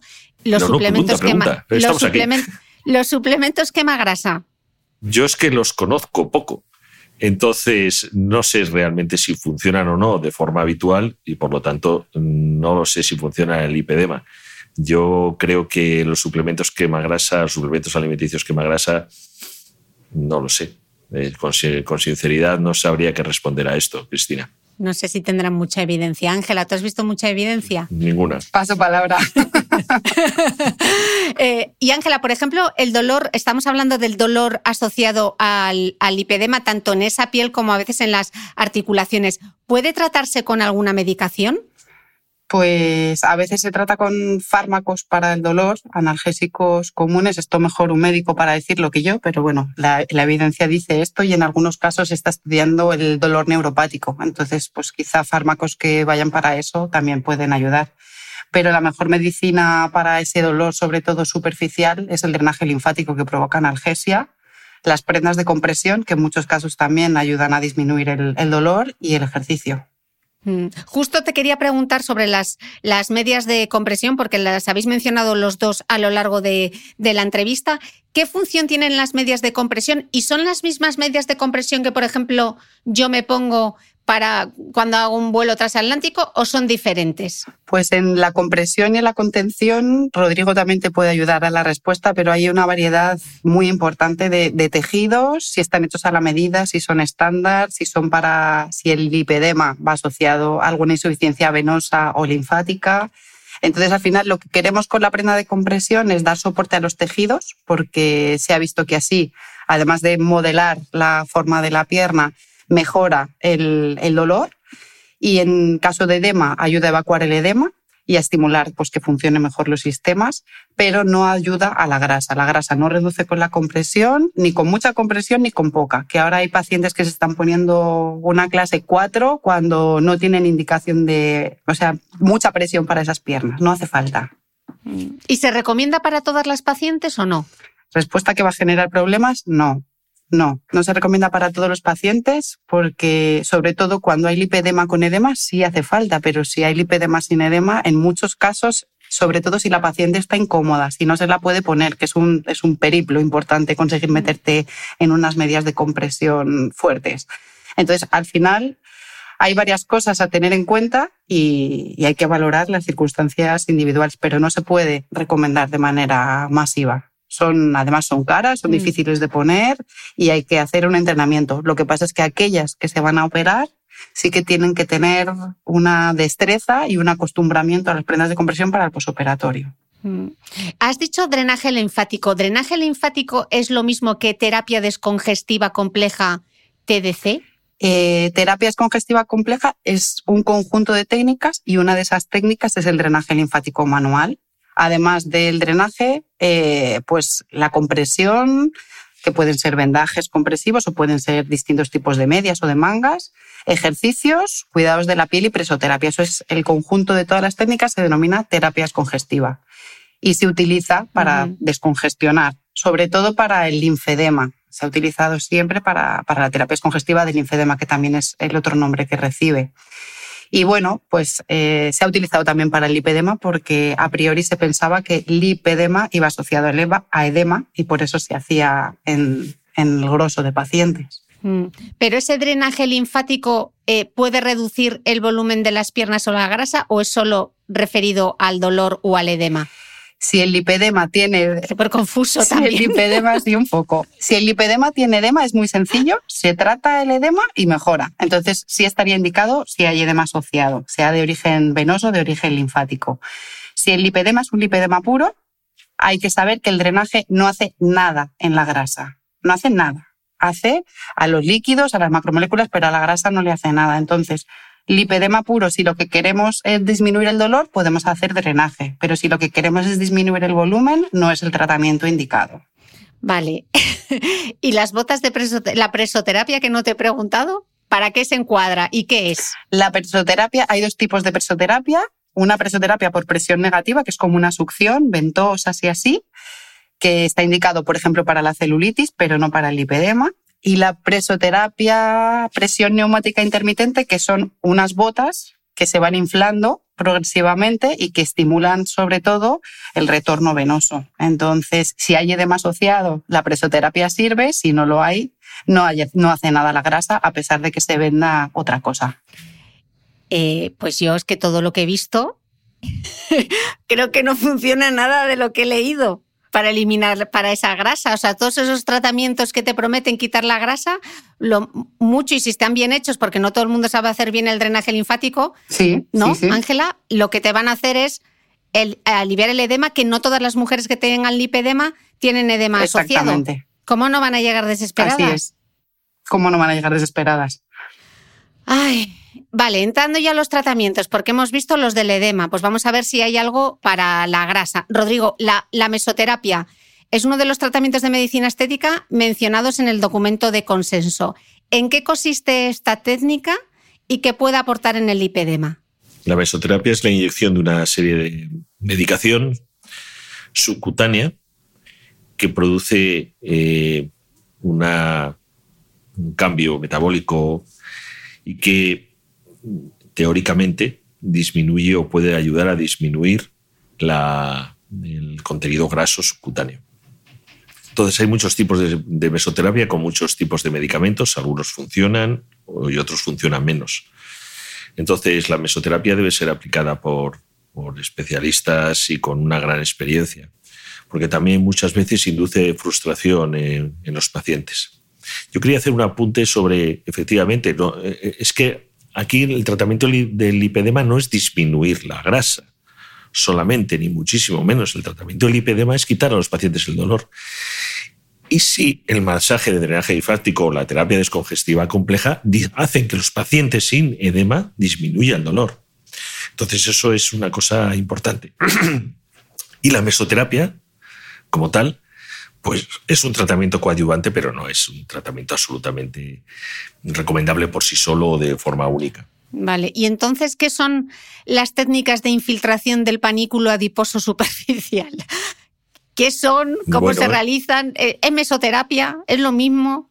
Es un tipo de mesoterapia, luego los hacen con radiofrecuencia y hay una serie de técnicas que no están validadas, que se aplican desde en las clínicas de medicina estética, pues que todavía ahí lo decimos en el consenso, no tienen en absoluto ninguna validez ni para disminuir la grasa ni para conseguir quitar el dolor. Hasta ahora lo que se ha demostrado para disminuir la grasa, aparte de la dieta, es la, liposucción desde el punto de vista mecánico y para disminuir el dolor, los masajes de drenaje linfático o la terapia descongestiva compleja. Mm, luego entrar en el tema de la liposucción, pero antes de, llegar allí voy a seguir. Eh, Ángela, eh, en este podcast hemos hablado recientemente de la radiofrecuencia, de los ultrasonidos, de los distintos tipos de láseres que se emplean en, medicina estética para explicar cómo son cada una de estas tecnologías. En el caso del lipedema, ¿qué tiene evidencia? ¿Qué se ha demostrado? ¿Hay alguno que se recomiende especialmente? ¿Tienen contraindicaciones para estas pacientes? Bueno, todas esas, todos esos aparatajes que se utilizan, muchos de ellos con, con acción lipolítica, compactación del estroma, mejora del, del, aspecto de la piel, el lipedema hay poco estudiado. Hay un estudio de 2005 de SIEMS, pero falta otros estudios posteriores para avalar su, su eficacia. Lo que está contraindicado es utilizar fuentes de calor. Si la terapia se puede hacer en atérmico sin que caliente la zona, pues en algún caso podría estar indicado. Pero si genera incremento de la temperatura, no. O sea, olvídate de la radiofrecuencia y olvídate del láser. Si está asociado además a, insuficiencia linfática o venosa, lo que va a hacer es no solo mejorar, sino empeorar el, lipedema. Entonces, faltan estudios sobre, sobre ello. Si se está utilizando, por ejemplo, la radiofrecuencia y las ondas de choque, los ultrasonidos, en el posoperatorio. Para, después de la liposucción, si se están utilizando este tipo pues, para la flacidez o para la fibrosis que se queda como consecuencia de la intervención para mejorar las, las características del tejido, pero no para el lipedema por sí solo. No hay evidencia todavía disponible. Vale, de la presoterapia ya te había preguntado, pero me ha quedado preguntarte la crioterapia. La crioterapia, pues crioterapia, por ejemplo, en geles, en cremas, estas de efecto frío, tal. Bueno, no hay evidencia sobre el lipedema y los equipos de criolipólisis, por ejemplo, pues sí se utilizan para adiposidades localizadas, pero no nos, no nos consta su uso en, en lipedema. Lo siento casi todas estas, técnicas, este tipo de terapias complementarias, lo que se ha visto, según la evidencia, es que mejoran sobre todo el dolor, como comentaba Rodrigo, pero en muy pocas ocasiones el volumen de las piernas. Mm. Vale. Vamos a dar dos conclusiones, Ángela, en esto de los tratamientos conservadores del lipedema. Lo que tenga que ver con el volumen con la reducción del dolor y con la reducción de grasa. De los tratamientos conservadores, para cada una de estas cosas, ¿de qué hay evidencia? Así, a modo de resumen y a modo de titular. Drenaje linfático manual para el dolor, compresión para el dolor y ejercicio. Y para lo demás, poco cosa.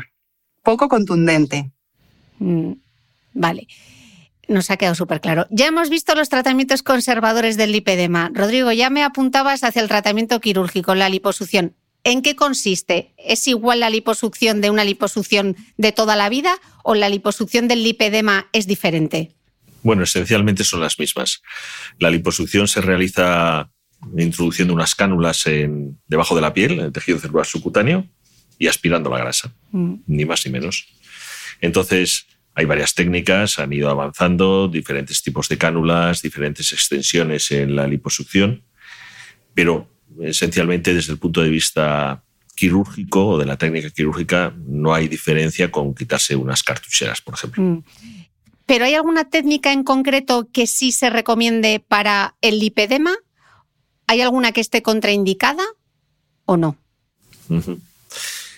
Bueno, las técnicas, mm, en esto entramos en un terreno que es bastante complicado. Las técnicas debe determinarlas o recomendarlas un cirujano plástico. Es el único que está capacitado para hacer una técnica de liposucción. Depende de la distribución grasa, le indicará una, una, una técnica u otra.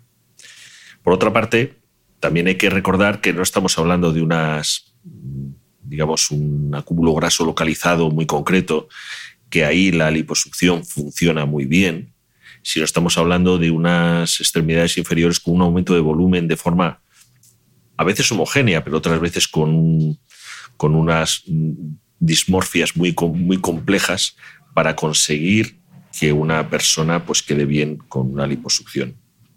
Entonces hay que ser muy honesto y hay los cirujanos plásticos lo son en su inmensísima mayoría, como en todos, todas las profesiones, y suelen recomendar de forma adecuada a los pacientes qué tipo de liposucción se tiene que hacer y si está indicado, porque muchas veces los cirujanos plásticos dicen, mira, lo siento, pero no te va a quedar bien. Desafortunadamente... Esto era justo... Mm, dime, dime. Era justo lo que te quería preguntar. Si puede realizarse una liposucción a cualquier paciente con lipedema. Ajá. Cualquier paciente con lipedema probablemente no se deba realizar una liposucción. De hecho, el tratamiento principal del lipedema es el tratamiento médico conservador, como hemos dicho. Y en casos muy concretos, en casos eh, leves en el que la paciente quiere un aumento de su autoestima, quiere mejorar estéticamente, se puede hacer una liposucción. Pero a aquellas pacientes con un linfedema grave hay que hacer primero un tratamiento médico para conseguir una adecuada disminución del volumen de la grasa de extremidades inferiores antes de mm. hacer cualquier liposucción. Vuelvo a repetir, Aquí también existe, como en todas partes, piratería en esto y a todo el mundo que entra, sí, sí, esto te quito yo la grasa estupendamente, te va a quedar fenomenal y luego, claro, nos vienen con unos, unos desastres. También hubiéramos necesitado un cirujano plástico aquí, pero efectivamente, esto iba a ser un guirigay. La pregunta del millón. ¿Es la liposucción la solución definitiva para el lipedema? La respuesta radicalmente es no. En absoluto. No como hemos dicho antes, además tiene un componente genético. Si no realizas después de una liposucción no haces todo lo que ha dicho Ángela de tratamiento médico, dieta, ejercicio, etcétera, etcétera, etcétera, es muy probable que en poco tiempo pues, las circunstancias estén en una situación similar a las previas o incluso con una alteración de la morfología, incluso más, mm, más feas las piernas. Hablando en plata. ¿Cuánto tiempo dura la intervención en una liposucción y es una única operación o son varias en el caso del lipedema? Bueno, se intenta hacer en un solo tiempo, se intenta hacer en un solo tiempo, pero efectivamente si son muy extensas, pues hay veces que el cirujano plástico lo recomienda en dos tiempos, una extremidad y otra, pero se suele hacer en un, en un solo tiempo. ¿no? Ok. Ángela, ¿qué, ¿qué resultados pueden esperarse del tratamiento quirúrgico del lipedema? ¿Cómo me voy a ver? Pues depende de cómo hayas entrado en quirófano depende del volumen que tuvieras cuando fueses a, quirófano. Nosotros en, la consulta de fisioterapia, en los posoperatorios, nos estamos encontrando que hay cirujanos que operan muslos por delante, muslos por detrás, pantorrillas en intervenciones diferentes. Otros que operan toda la cara interna y luego la cara externa. O sea, nos estamos encontrando con el lipedema tipos de cirugías mm, bastante variadas. Entonces, resultados también bastante variados y complicaciones diferentes. ¿Qué complicaciones, Ángela? Por ejemplo, ponos un ejemplo. Pues, por ejemplo, aparecen unas rozaduras por las medias de compresión que luego son úlceras, aparecen edemas genitales en la, porque les, las medias normalmente se cortan se hace la abertura eh, para que puedan hacer pipí y entonces esa zona hace mucho edema aparecen complicaciones de dolor más importantes. Ponerse y quitarse las medias es, un poema. Se están viendo a medio plazo algunos problemas también de trastornos tipo tromboembolismos. Entonces, bueno, pues hay, hay variedad. Por supuesto, a las pacientes normalmente se las, se las pone tratamiento anticoagulante, pero está habiendo complicaciones, sobre todo en piel y seromas, que son el pan nuestro de cada día por los problemas con la compresión, que tampoco hay unanimidad en la prescripción de las prendas de compresión posoperatorias y esto desde la parte de fisio es un problema que nos estamos encontrando. En general, las pacientes salen contentas de la intervención en general y tienen menos dolor, tienen menos tendencia a hematomas y, y un poquito de mejor movilidad dependiendo, claro, no es lo mismo un dos o tres litros que siete u ocho, lo que hayan tenido que extraer en la, en la intervención. Entonces, bueno, la, en general la calidad de vida y hmm. las encuestas de, de, dolor dicen que mejoran notablemente su dolor, que al final es una de las, de las cosas que estamos buscando como objetivo terapéutico y el volumen. Hmm. Decías que los resultados dependerán mucho también de cómo llegue esa paciente. ¿Cómo debe entonces prepararse una paciente de lipedema de cara a una liposucción? Pues si tiene sobrepeso o obesidad, corrigiéndolo primero para entrar en, quirófano con lo más parecido posible a un normopeso. Por tanto, dieta, ejercicio y medias de compresión las están prescribiendo y la literatura lo dice así al menos seis meses antes de la operación. Hay que conseguir adherencia al tratamiento conservador, a las medias, al ejercicio y a la dieta, porque si no la cirugía va a fracasar, como ha comentado Rodrigo. No es la solución para el lipedema, es una mejora de síntomas y es una mejora estética importante, pero eh, si después no se cuidan adecuadamente va a volver. Eh, Rodrigo, ¿cómo es la recuperación tras la cirugía y cómo es ese posoperatorio en el hospital? ¿Duele mucho el posoperatorio? Hombre, no es un posoperatorio agradable, sí, se necesitan analgésicos, pero en general, si está bien indicada la intervención, vuelvo a repetir, es que esto es esencial, si está bien indicada y bien, y bien realizada con una, con una terapia compresiva posterior bien, bien indicada y bien medida, en general es un posoperatorio llevadero. Pero efectivamente, todo depende. No es lo mismo quitar un litro o dos litros de grasa en las extremidades inferiores y quitar siete eso varía muchísimo. ¿no? Eh, y Ángela, estos cuidados que nos has dicho del postoperatorio, ¿esto que es para toda la vida? O sea, entiendo que la dieta y el ejercicio sí, pero el drenaje linfático, las medias, o sea, ¿esto es para siempre aunque me haya hecho la cirugía? No. A ver, eh, lo que es para siempre si tú vienes con un problema asociado, si tú al entrar en quirófano tenías una insuficiencia linfática o una insuficiencia venosa, te operases o no te operases, ibas a ir con medias para toda tu vida. Entonces, en el posoperatorio, en esos casos, las medias van a ser de por vida. En los casos en los que no hay comorbilidades asociadas, pues eh, hay unos periodos posoperatorios y cuando están controlados los síntomas posoperatorios, el edema, los hematomas, el dolor, etcétera, la paciente debe ir probando a quitarse las medias y en función, como decía, con el ejercicio, en función de las necesidades de cada persona, puede llevarlas si está más cómoda con ellas o puede quitárselas porque no van a estar haciendo nada la grasa. Entonces, bueno, pues eh, el posoperatorio inmediato es lo que realmente determina cuál va a ser el resultado final. Y ahí sí es muy importante la terapia congestiva, a las 48-72 horas el primer drenaje linfático y adecuar la compresión a lo que es necesario. Un problema que nos estamos encontrando es que las pacientes se hacen las medias a la medida con un volumen preoperatorio que cuando salen de quirófano se vuelven a poner en el mismo quirófano esas mismas medias de la misma medida que antes de la liposucción. Es verdad que hay un edema posoperatorio que aumenta el volumen, pero nunca pueden quedar igual de talla pre que posoperatorio. Y eso es lo que luego genera también pues, complicaciones como los seromas, las úlceras y demás, porque debería hacerse una prenda o un vendaje para la persona en el volumen del posoperatorio. Y eso es una cosa que todavía no está muy resuelta. Mm. ¿Y qué cambios dirías, qué cambios en el estilo de vida dirías que son innegociables para mantener esos resultados? O sea, sí o sí, si te operas, ¿qué cosas tienes que hacer? Sí o sí, tienes que seguir controlando la dieta para toda tu vida, mantenerte en normopeso y hacer ejercicio físico. Y eso tiene que ser tu día a día. A partir de ahí, pues si tienes problemas asociados, llevar medias o no llevarlas, pero eso es innegociable. Ejercicio, dieta. Vale, una pregunta un poco random, pero que seguro que la gente se la hace. ¿Qué ocurre si tras una liposucción una paciente vuelve a ganar peso? Esa grasa se acumula en otra parte del cuerpo, vuelve a las piernas pero en otra parte de las piernas, ¿va a volver a las piernas seguro?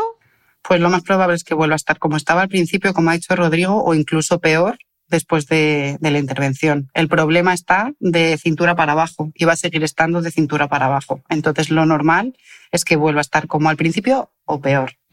Y, Rodrigo, ¿la piel cómo se queda tras la liposucción? Porque claro, esa piel se habrá distendido tras la cirugía, ¿no? ¿Cómo vuelve? La piel es bastante elástica. sí, habitualmente sí. La piel es bastante elástica, fijaos los embarazos. O sea que en ese sentido suele, puede volver. Pero hay veces que queda redundante la piel y se necesitan cirugías complementarias, efectivamente. De cirugía plástica, sí. ¿Cuánto tiempo tardan en verse los resultados? ¿Cuándo se baja ese edema, esa hinchazón de la que hablábamos? ¿Cuándo ya me puedo ver mis piernas sin el lipedema la... Probablemente Ángela tiene más experiencia porque es mm. la que lleva los posoperatorios, pero eh, normalmente se necesitan algunos meses, o sea, para verse, digamos, ya bien. Eh, habitualmente la cirugía, la reacción inflamatoria que se produce en el tejido celular subcutáneo hasta el cabo de dos o tres meses no ha desaparecido como tal. A veces mm, las personas somos variables, hay gente que va antes y gente que va después, pero eh, que se esperen ocho mm. semanitas mínimo. Vale, yo soy una paciente aplicada, he hecho todo el tratamiento conservador, pero me, me he decidido por la cirugía, por la circunstancia que sea. ¿Qué me recomendáis a la hora de elegir eh, un centro para hacerme la liposucción, porque claro, esto no lo cubre. Este es el gran problema de que no esté descrito como enfermedad, ¿no? Esto quien decida hacerlo tiene que ir a través de una clínica privada porque no lo cubre la seguridad social. ¿En qué me fijo? ¿En qué os fijaríais vosotros? Bueno, yo iría directamente a un cirujano plástico que su prioridad no fuera la, liposucción en pacientes con lipedema significa que va a tener experiencia, porque cirujano plástico, una liposucción es como, para mí, operar unas varices, es algo rutinario, es algo sencillo, entre comillas, o, muy, muy cotidiano. Pero claro, esos, esos centros que solo anuncian lipedema, solo para lipedema, no hay más que soy el especialista mayor de España en lipedema, pues yo eso a lo mejor está muy bien, pero bueno, lo pondría un poco en cuarentena. Ángela, ¿qué recomendación darías tú? No lo tengo muy claro porque sí que es verdad que han aparecido como setas en los últimos dos años. Eh, había cuatro y ahora hay cuarenta. Prácticamente en todas las comunidades autónomas se abre un centro del lipedema porque, pues al final, lo que decía, eh, hay muchos intereses económicos y, muchas otras cosas que no son solo el bienestar del paciente. Entonces, yo probablemente iría a ver los resultados que han obtenido otras pacientes y en función de eso, eh, haría pues un dos, tres y con gente de experiencia, como decía Rodrigo, que lleven años haciendo liposucciones de otro tipo también, sin duda. Mm. Eh, Rodrigo, otro término que me he encontrado, dermolipectomía escisional. ¿Esto qué es? ¿Y qué riesgos, contraindicaciones, cuándo se recomienda? Esto es como cortar una cuña de queso, pero en la piel. Quitas piel y quitas, y quitas grasa. Eh, y entonces, bueno, pues se realiza, digamos, estiras la piel y quitas la grasa que, es, que está subcutánea. Yo la verdad es que no tengo mucha experiencia ni he oído resultados sobre la dermolipectomía. Esto quizá un cirujano mm. plástico, vuelvo a repetir, con, con, experiencia general, seguro que... Pero no es el tratamiento que habitualmente se recomiende. Sí, y por Instagram también me escribió una usuaria preguntándome por la lipomesoplastia. ¿Esto tiene evidencia? Bueno, es que yo no sé lo que es. Entonces, a lo mejor existe lipomesoplastia, no sé lo que es, sinceramente, pero yo me imagino que es lo que, que será una mezclar una, ¿cómo se llama? Un lifting con disminuir la, la grasa subcutánea con una liposucción, en fin, hacer todo en el mismo acto cuando he dicho que la piel queda, queda redundante o queda, digamos, dilata, extensa. Supongo que será eso, porque no es un término que yo conozco. Que no conozco, o puedo, puedo, o puedo intentar pensar en lo, que, en lo que es por la definición, pero vamos, pero que no es un término descrito por la literatura científica, ¿no? Yo no lo conozco, pero yo no soy especialista en cirugía mm, plástica. Vale. Em, Ángela, sorpresa, voy a volver al documento de consenso que, como decía, se publicó en 2018. Ahora estamos en 2022. Desde entonces, ¿ha habido algún tratamiento nuevo que haya demostrado eficacia para el tratamiento del lipedema? ¿O solo lo que, lo que hay es lo que está descrito en el documento de consenso? Hasta donde yo conozco, pues nada revolucionario. Es verdad que cuanto más se afina en el diagnóstico, menos tratamientos se prescriben. Entonces, lo que se sabe que funciona, por ahora se sigue con ello. Ha aparecido un documento de consenso eh, americano que basa algunas de sus afirmaciones en nuestro documento de consenso, cosa que nos congratula. Qué bueno. Y bueno, eh, me parece importante, ya que hemos hablado tanto del documento de consenso, recalcar que es un documento que no ha estado financiado por la industria, que no ha habido ninguna casa comercial implicada en su realización, sino simplemente sociedades científicas y profesionales sanitarios. Entonces, quizás la influencia de otras corrientes, nosotros nos hemos librado de ellas, orgullosos estamos, y bueno, pues al final lo que vimos hasta hoy no ha evolucionado hasta donde conocemos nada, nada revolucionario, como decía. Mm. Últimas dos preguntas, lo prometo, eh, y estas van dirigidas a, a los dos con todo lo que hemos hablado sobre el lipedema en una hora y 35 minutos que llevamos ya, ¿con qué tratamientos deben tener las pacientes especial cuidado para no caer en esos cantos de sirena? Rodrigo. Bueno, yo creo que eh, ya lo he comentado antes con, las técnicas de liposucción, que es principalmente donde más, mm, donde no hay vuelta atrás, digámoslo así, ¿no? porque los, todos los tratamientos médicos puedes ir a un centro, a otro, te funciona, no te funciona, te quita el dolor, no te quita el dolor. Eso es trascendente y frustrante, pero cuando no se tiene vuelta atrás, yo creo que el, el tratamiento quirúrgico hay que, hay que pensarlo mucho hay que recabar más opiniones, no solamente de un cirujano plástico.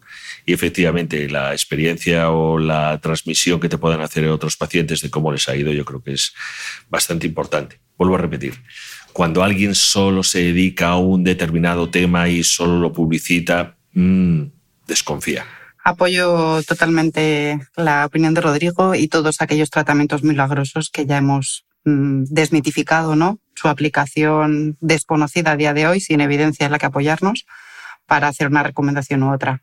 Un poco que se queden con, con el mensaje, sobre todo de cara a la presoterapia y al drenaje que se vende mucho para la grasa. No funciona en la grasa, funciona si hay edema y funciona en el dolor, que es una de las cosas que más les incapacita en su día a día. Mm. A modo de conclusión y de cierre, y esta sí ya es la definitiva, Rodrigo, si la gente que no sé si las mujeres sobre todo que nos están escuchando hoy, quisieses que se quedasen con un titular, con una conclusión, este es tu momento para darles ese titular. Pues dentro de la frustración que supone tener un lipedema, sed optimistas. Dejaos aconsejar por los profesionales que saben de esto, realizar dieta, ejercicio, media elástica en su inmensa mayoría, descartar siempre un problema asociado venoso o linfático y quedaos con esto. Sed optimistas, no desesperéis. Con ese mensaje nos quedamos. Ángela, lánceles un mensaje, una conclusión, un consejo. Bueno, a ver si ha servido para aclarar o liar un poco más el, concepto y la necesidad sobre todo de, de, un buen diagnóstico diferencial y de más investigación. Seguimos teniendo preguntas sin respuesta, entonces hay que ser optimistas pacientes y profesionales que tenemos que seguir avanzando en, en esto. Eh, la cirugía no es la única solución, hay otras cosas que se pueden hacer y depende de lo que cada uno quiera para uno mismo. No todas las piernas hinchadas son lipedema y tan malo es no conocerlo como sobrediagnosticarlo. Muchas gracias por la oportunidad, Cristina, y doctor Rial por, por su saber y compartirlo con todos nosotros. Muchas gracias a ti, Ángela, y muchas gracias, Cristina. Muchísimas gracias a, a, los dos. Espero de corazón que este podcast haya ayudado y con esa intención iba, después de toda esa avalancha de mensajes de verdad que he recibido en Instagram en el último año. Este era un podcast que le debía a muchas de esas pacientes, así que espero de corazón que les ayude y leeros el documento de consenso que dejaré en las notas del podcast y más información que dejaré en mi newsletter a micrófono zorrado. Rodrigo, Ángela, un placer y millones de gracias. Gracias a ti. Gracias. Antes de que te vayas, en mi newsletter a micrófono cerrado, te he dejado una pequeña entrevista en audio a Carmen Hernández de la Osa, una paciente con lipedema. Merece la pena que escuches su testimonio.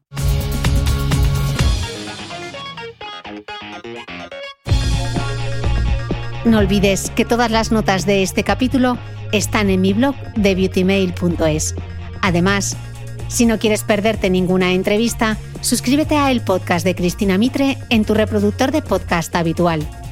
Y un último favor, si me escuchas en Apple Podcast o en Spotify, regálame una reseña, porque así ayudas a que este podcast siga creciendo.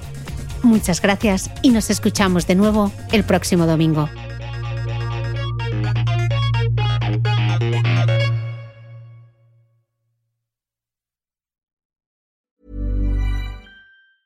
Ever catch yourself eating the same flavorless dinner three days in a row?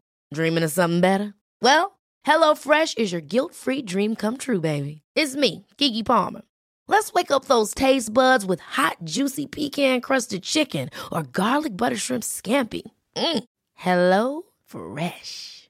Stop dreaming of all the delicious possibilities and dig in at HelloFresh.com. Let's get this dinner party started.